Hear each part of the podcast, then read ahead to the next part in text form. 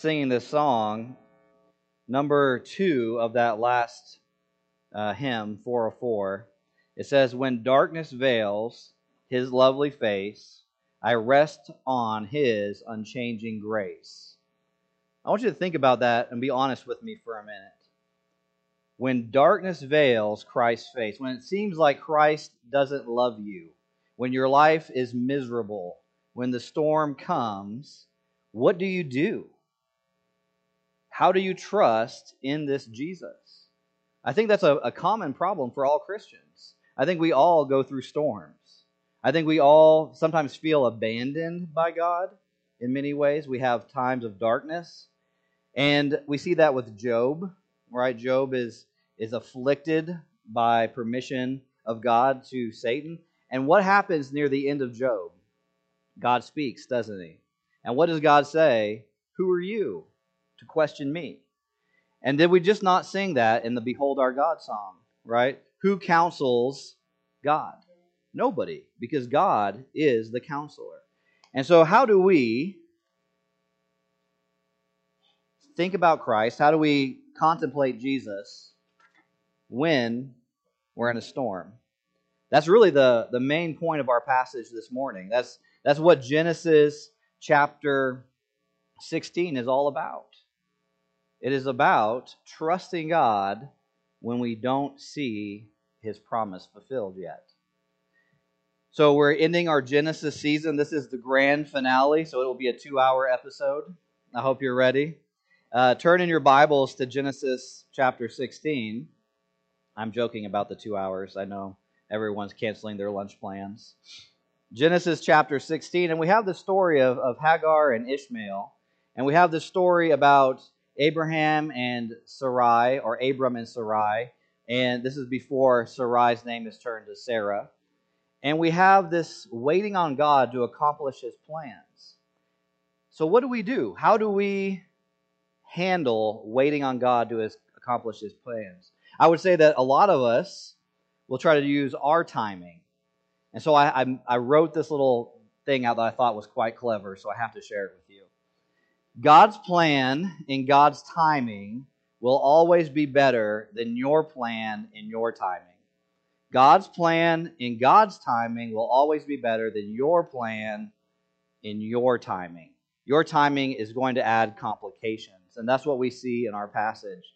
So, we see how God uses his methods to accomplish his plan, and we see how human beings try to use their methods to accomplish God's plan and we'll see that there is complications. So let's pray this morning before we begin the study of the word. Father, your word speaks truth.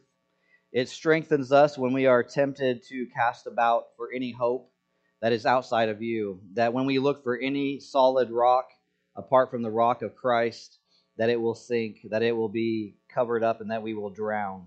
So, Father, I pray if there's anyone in this room who is discouraged, who feels as if God has abandoned them, that they would recognize that God does not change. He is unchanging. And so when darkness hides the face of Christ, we will trust in his unchanging grace, that we will rest on the solid rock. Father, uh, we lift up the, uh, the nations that are martyring Christians. Father, we know that nothing happens by accident, that you are sovereign, you are in control. And we pray for those uh, Christians who are suffering at the hands of brutal uh, people. Lord, I, I think I read somewhere that every two hours there's a Christian that's being killed in Nigeria, I believe is the country that they mentioned. Every two hours, a Christian is being killed for their faith. Yet we sit here and we complain about the air conditioning or the heat or the, the comfort of our, of our chairs. Lord, I pray that you would give us an, an eternal and a, and a worldwide perspective that we would not remain um, shallow in our understanding of who you are, that we can trust you even when you slay us, even when we die. Father, we pray for these things. We, we lift up your name. You are holy and we are not. You are God and we are not. And we long to worship you and your perfection. We ask these things in Christ's name.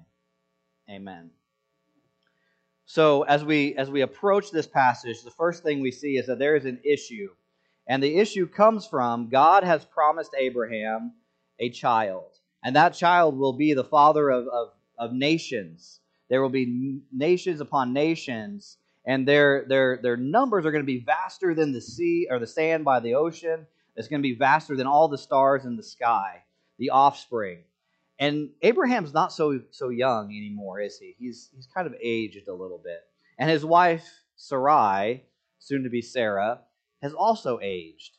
And so Abraham is probably about in his 90s, give or take a couple years right now. And it's been 10 years since they've entered the promised land. 10 years and still no child. So that's the issue. The issue is there is no child. Look at verse 1. Abram's wife, Sarai, had not borne any children for him. Man, how heartbreaking. Have you ever talked to a, a, a mom or a woman who, who is ha- unable to conceive children on their own? It's devastating, right? They feel inadequate, maybe some insecurity. And so the, the promise comes up. God just got done doing a covenantal promise with Abraham, and yet still we have this issue of, but he has no kids. But what is he? But what what what does the text tell us? It says, but she owned an Egyptian slave named Hagar. So we start to see this worldly suggestion. So she herself cannot bear children. She has not been able to bear children. She's probably in her 70s, 80s, somewhere around there. Um, probably past the time of childbirth, even for those extended years. Remember, the, uh, the patriarchs, we, we see that they have a longer lifespan. Um, even with that, she is unable to get pregnant. Um, I'm sure she feels the weight of the inadequacies, and she has this desire to contribute. And remember that children were also your life insurance policy. Children were also your um, your hospice care. Children were the ones that will take care of you in your old age when you're unable to cook, to see, to do anything. So if you don't have a child, who is going to take care of you when you get too old? So do you feel the anxiety start to build up in the life of Sarai? She's like, not only is God promising all these big things, I'm unable to do it. I can't bring a child into being. What can I do? What solution can I come up with? And so she comes up with a solution in verse 2. She gives worldly methods. This is an acceptable practice during this time, not acceptable acceptable according to scripture, but acceptable according to the time. Right? Just like we have acceptable practices that are unacceptable to God, this is what she has. Verse 2 she said Sarai said to Abram, "Since the Lord has prevented me from bearing children." Now, seems like a reasonable statement, doesn't it? God has prevented me from so she's recognizing God in all this. God has prevented me from having a child. Um, but it kind of seems a little accusatory, but let's go keep going. Go to my slave, perhaps through her I can build a family. And Abram agreed to what Sarai said. There's no problems in that, right? You guys don't foresee any issues happening from that? That's, that's a reasonable thing, right? Use my slave, make her a wife, and then we'll have kids through her. Yeah, no problems there, right? We already know, we all know the story. But what makes someone so desperate to say, take this other woman to be a wife and have children with her so we can have children? What makes someone so desperate to do that? It's kind of a strange solution to our modern ears, but it's not uncommon, right? Not unheard of. But it is very contrary to God's divine plan because Abraham asked the same question of God last chapter, yesterday, or last Sunday. And he said, But I don't have any kids, so my um, housekeeper, Eliezer, he's going to be my, he's going to inherit everything. And what did God say? No, someone from your own body will be your seed. You will have someone from you. So Sarai now is like, well, it'll be from your body, but not mine. And so she's kind of twisting this plan. She has a, a worldly scheme. The problem, of course, is barrenness. What is the solution?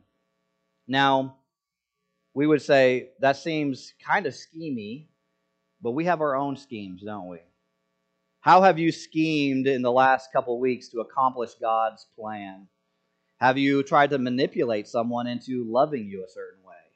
Have you um, possibly figured out a way to cheat the government.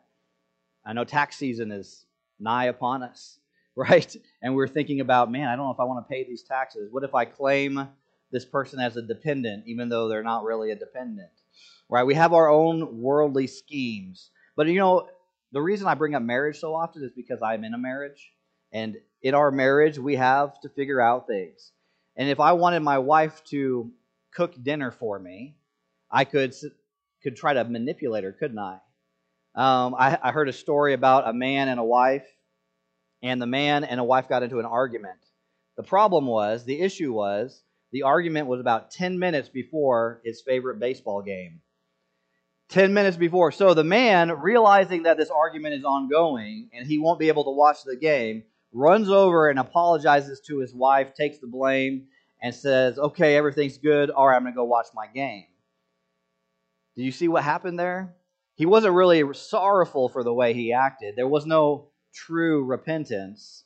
It was just, I don't want to miss my game, so I'm going to go and make whatever I have to do. That's manipulation. That's the, that's the worldly schemes of men that we use to try to get our way, to get what we want. Right? Sarai wants a child. It's a reasonable request. We want to live with each other in an understanding way. But when we manipulate, when we trick, when we do things with worldly methods, we're not going to accomplish what Christ wants. What about the single woman who's like, well, I'll move in with my boyfriend because he'll love me if we sleep together, we live together? That's using worldly methods to try to accomplish a godly goal right? Mar- if marriage is the goal, the godly goal, God honors marriage, God likes marriage. But if I try to manipulate my way into a marriage, what does that produce? Complications. Just like this is about to do. Hagar and, and Sarai are about to have some complications.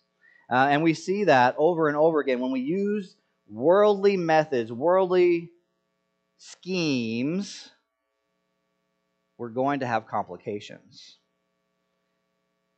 What is the worldly scheme that we like to use when ending a marriage when it's hard? I'm not in love anymore.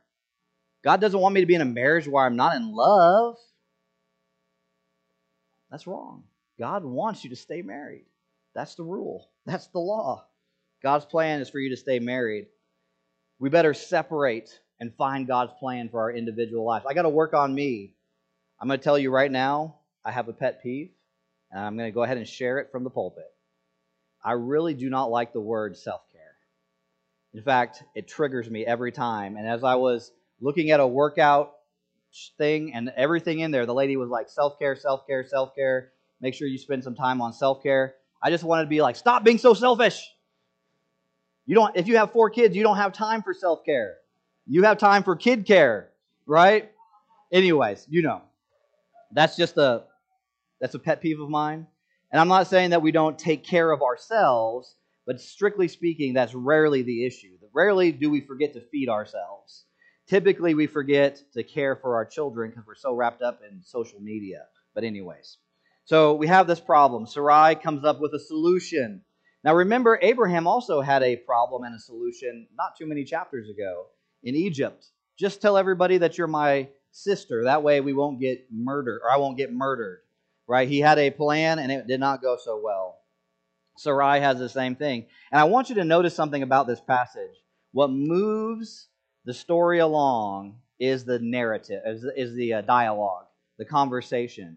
And so Sarai goes to Abraham and she says to him, she says, Since the Lord has prevented me from bearing children, so that's the problem, no children, Go to my slave.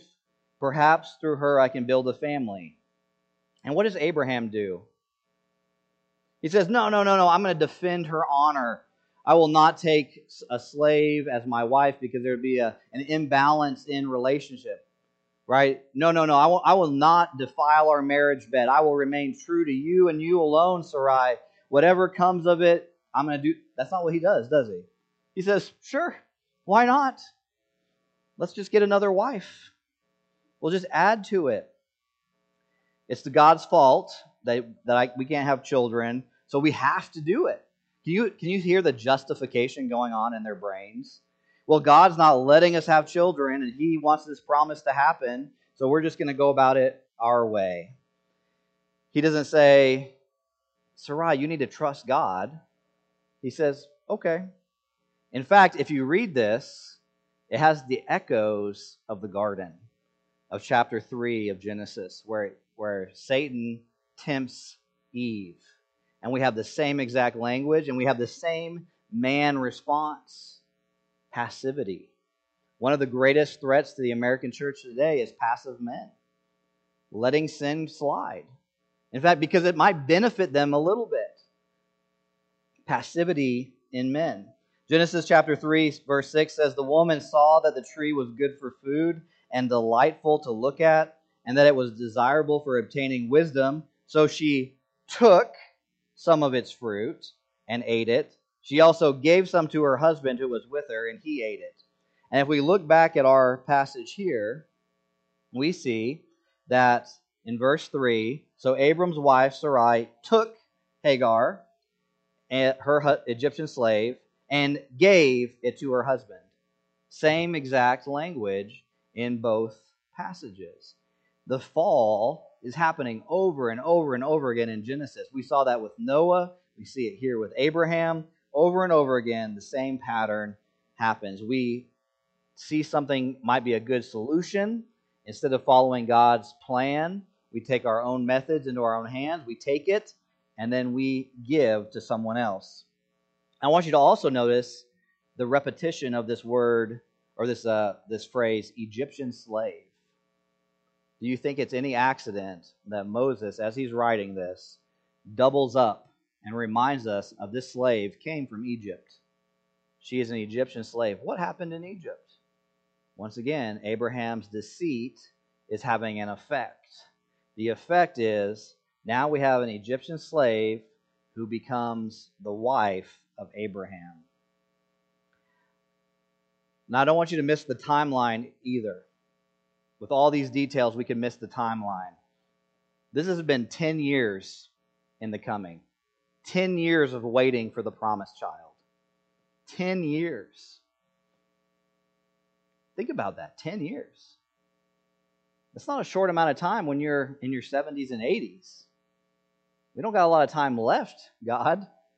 Am I going to be so old that I won't be able to play with a toddler or keep up. All right, think about what is going on 10 years. Why are we so unwilling to wait a week, a month for God's plan to be accomplished? Would you wait 10 years? What about 400 years of captivity in Egypt? The Israelites waited 400 years for freedom. And then there was a space of time where God didn't really speak between the Old Testament and the New. Are we so impatient that we couldn't wait a year, two years, three years for God to accomplish His promise, His timeline? So, verse 4 begins to tell us the attempted solution. Well, let, us finish up with three. So, Sarai gives Hagar to Abraham her Egyptian slave and gave it to her, gave her to her husband Abram as a wife for him. This happened after Abram lived in the land of Canaan 10 years. All right, emphasis on the 10 years. Then verse 4 says he slept with Hagar and she became pregnant. When she saw she, that she was pregnant, her mistress became contemptible to her. Here become the complications. We have a split not only between the slave and her owner, but we have a split between Abraham and Sarai or Sarah. The complications. This worldly plan backfires. And then we see verse 5. And I, this is probably my favorite verse in this entire passage. Then Sarai said to Abram, You are responsible for my suffering. I put my slave in your arms, and when she saw that she was pregnant, I became contemptible contemptible to her. May the Lord judge between me and you. Anybody see the irony in that for just, just a it. Who does she blame? Abraham. It's your fault that that that lay that floozy got pregnant. Even though I put her in your arms. Her plan goes sour, like most of our worldly wisdom, doesn't it? And what does she do? She blames everybody but herself. You know, how often do we come up with a worldly plan? We're going to find a way to cheat the system or whatever it is. Uh, we're all about life hacks these days. They cheat the system. And who do we blame when it goes south? Who do we blame? We blame everybody else, don't we? We blame our moms, our dads, we blame our spouses. I don't understand why Abraham doesn't just take responsibility for his actions when Sarai is not taking any responsibility for her actions either. Quite the conflict arises because the worldly plan backfires, goes sour. I want you to take just a minute to meditate on this thought for a minute. Meditate on this passage. How often do we make a plan that we know is counter to God's wisdom and it blows up in our face? How often do you make a plan that is counter to the wisdom of God, knowingly counter? I'm not talking about an accident. I'm talking about we know it's wrong. We know we shouldn't do it this way. We know that we're not supposed to act this way. And yet, it blows up in our face. And then instead of repenting saying, God, you're right, that was dumb, I can't believe that happened, and we turn away from our foolishness, we buckle down. And instead, we blame everyone else. This is a common thing with someone who lies a lot. I don't know if you've noticed that, but if someone tells you a lie and you catch them in their lie or the lie come become gets found out, what do they do? They make another lie. Well, you just misunderstood. The, the what really happened was this, right? And, and we have this continuing, instead of saying, you know what, you're right, I lied to you, that was wrong, that was wicked, I was scared of what would happen, it was sinful of me, will you forgive me? You go, you buckle down. This this happens with my kids quite a lot. I'm so glad that they're not in this room. But that is the common thing. You, is we buckle down. We don't take responsibility. And sometimes we even get mad, don't we? We really like to get mad at someone who catches us in our lie. Man, how, how dare you question my integrity? You're like, but you just lied to me. And you're found out. We blame everyone else. We don't take responsibility. One more easy illustration. Think about politicians just a minute. They get caught in a lie, they get caught in a scandal. What do they what do they do? If they if they will admit it, what's the next word out of their mouth? But Uh, okay, I did sleep with all those women and I did all those evil things, but I really had a rough childhood and I'm getting help for it now. So have compassion on the victim. I'm the victim. Right? We blame our we get we blame everyone but ourselves and if if it's not a overt blaming, well, it's God's fault. God kept me barren. If I wasn't barren, I wouldn't have to go through all these hoops to try to get this other lady pregnant that would have my baby that would then be this thing and now I'm contemptible to my slave and she's she's being she's treating me badly. This whole yarn that we make. Abraham, of course, acts very noble, right? He defends Hagar, doesn't he? He protects her honor right? So we have verse 5. She, she says, You know, the Lord judged between me and you. And she blames Abraham for all her woes and all her troubles. You know, it's your fault that I'm not pregnant and all that stuff. And then verse 6, Abraham replies to Sarai and says, You know, don't, you know what? Don't treat Hagar like that. That poor girl, she's just caught in the middle, right? And he acts like a noble man of character and he defends her and protects her. And no, of course not. What does he do? He's like, Here, take your slave. Do whatever you want. Abraham replied to Sarai, Here's your slave. Is in your power. Do whatever you want to her. This is his wife now, his second wife, but his wife. And what did he say? Do whatever you want to her. Do whatever you want. So then Sarai mistreated her so much that she ran away from her.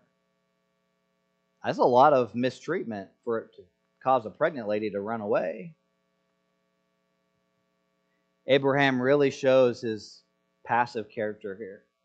He really just lets it all fall out. Instead of stepping up and being a man and, and taking responsibility for his actions and taking responsibility, he doesn't. He says, Oh, just you handle it. She's yours.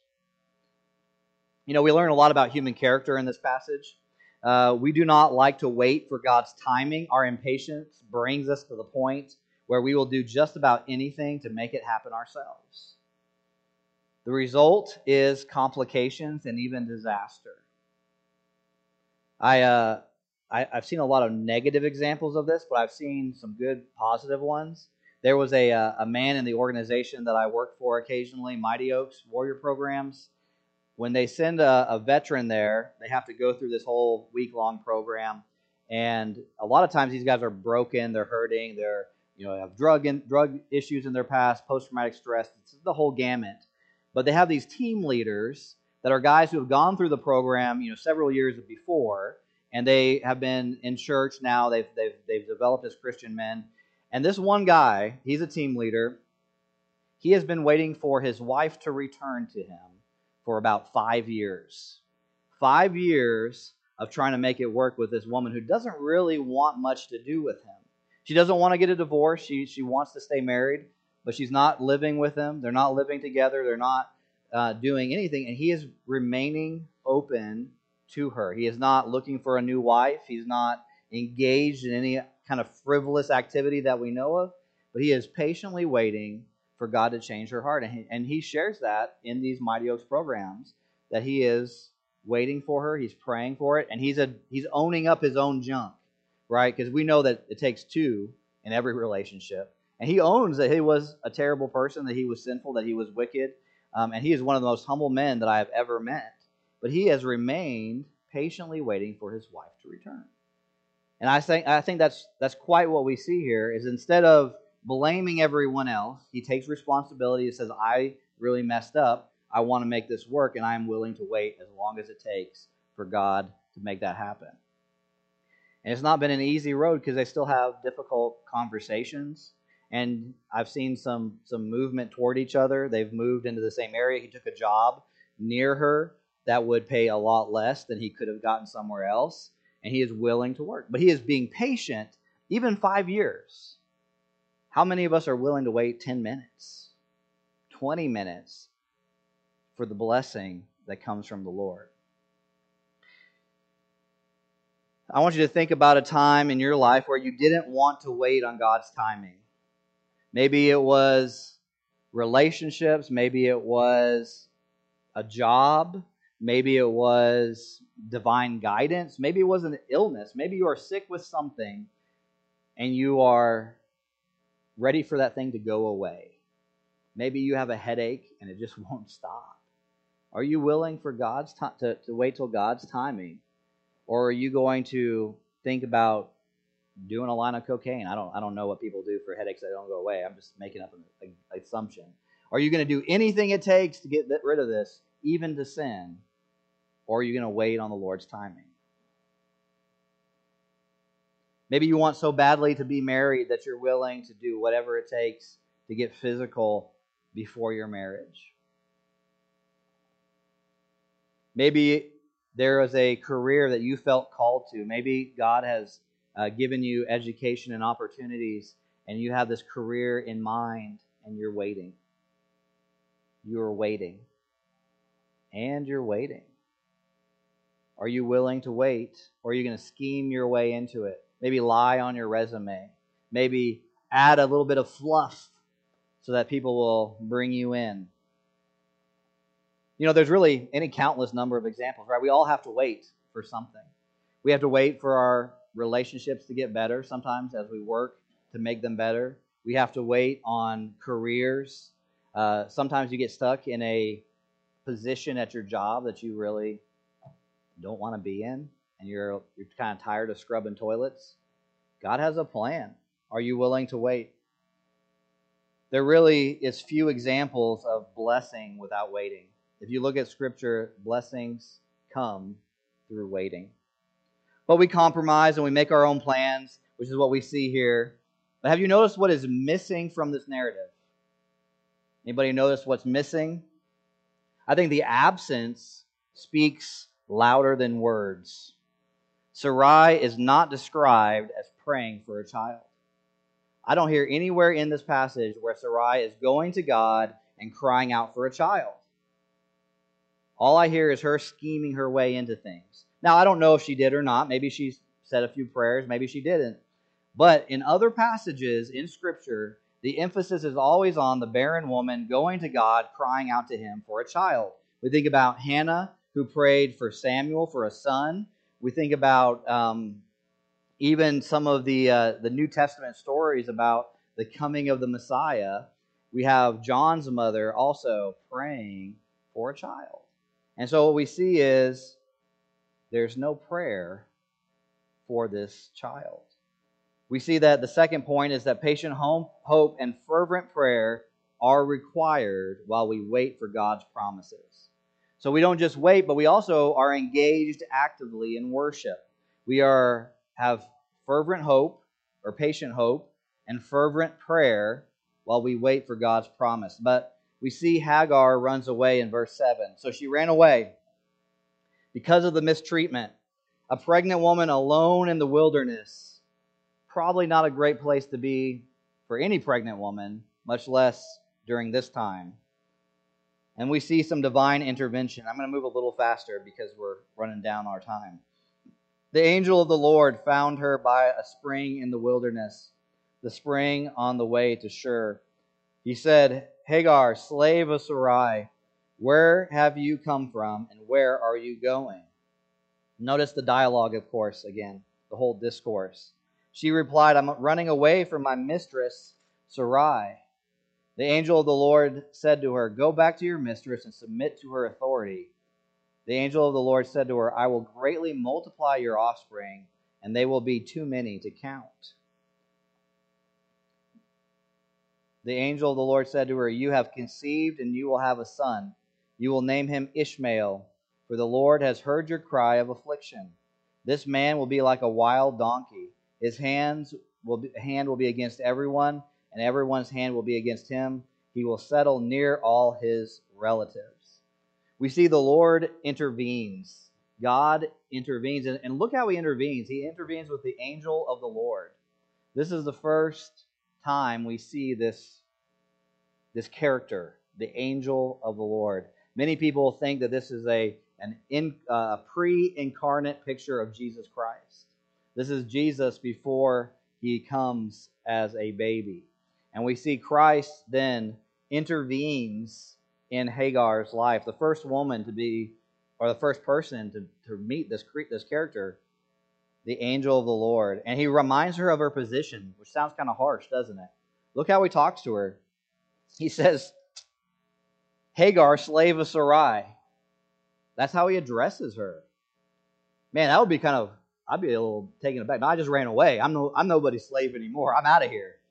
But he says, No, you are her slave, reminds her of her position and then he tells her in verse 9, says, Go back and do what? Submit.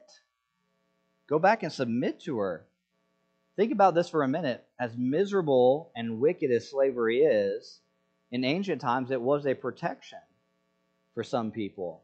They were provided for by the benefactor.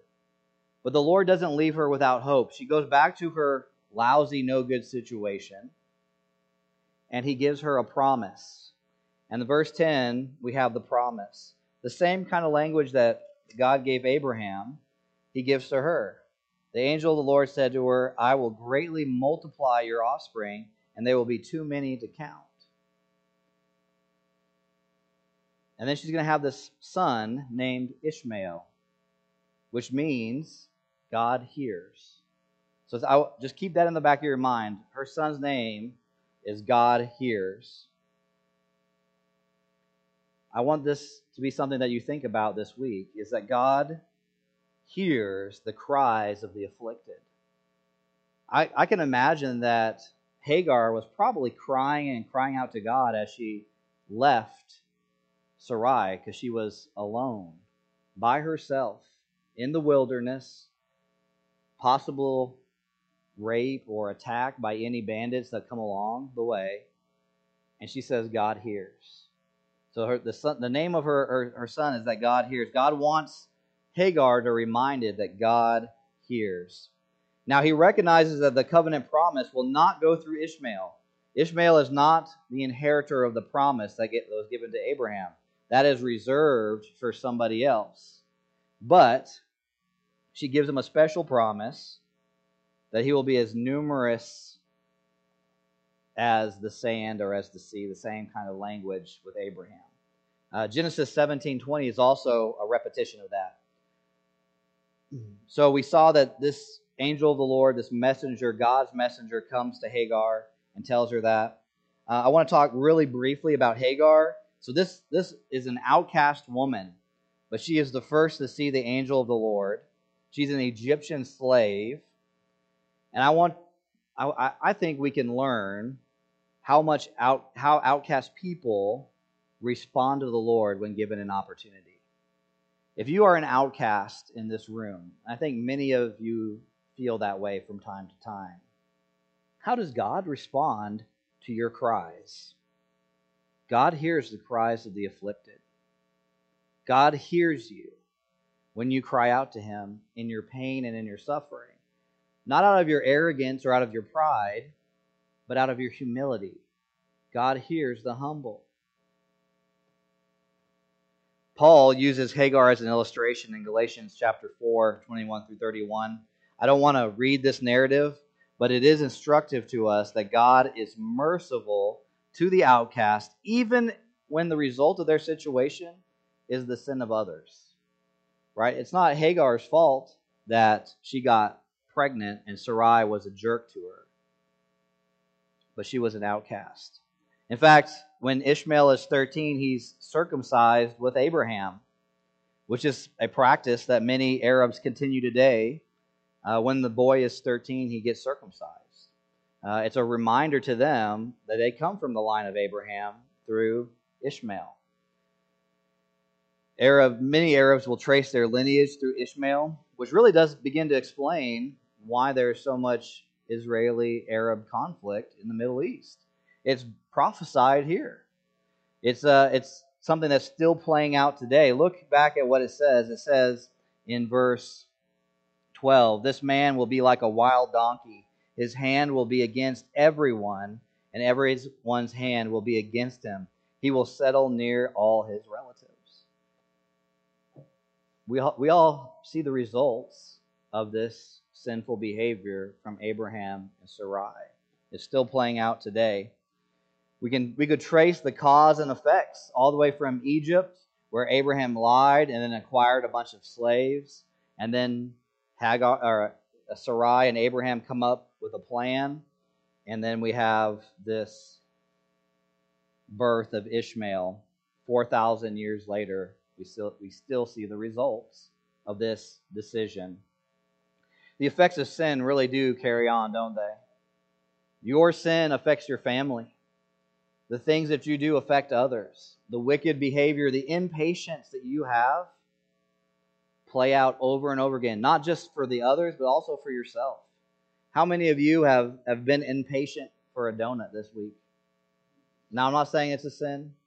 It could be if you're diabetic and you're going to spike your blood sugar. I get it. But how many of us have been impatient for a donut? And then the next 20 minutes later, somebody comes in with some snacks and you're like, well, I already had a donut, so I might as well have this snack. Right? When when we are impatient, when we are we lose our self-control, it becomes harder and harder to be self-controlled, doesn't it? When we fall prey to something, we tend to continue down the same pattern. But Hagar hears the promise and obeys the Lord. This is what's so fascinating. Sarai Abraham's wife doesn't obey the Lord, but this Hagar does. And she has a faithful response.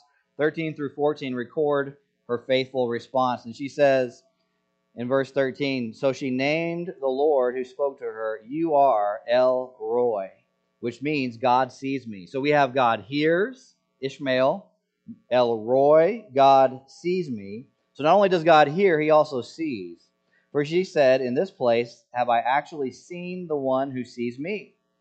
That is why the well is called Beer Lahai-roi. It is between Kadesh and Bered. And so Hagar gives birth to Abram's son, and Abram named his son, whom Hagar bore, Ishmael. Abram was 86 years old when Hagar bore Ishmael to him. She responds positively to God's promise to her. Then she returns to Abraham and Sarai.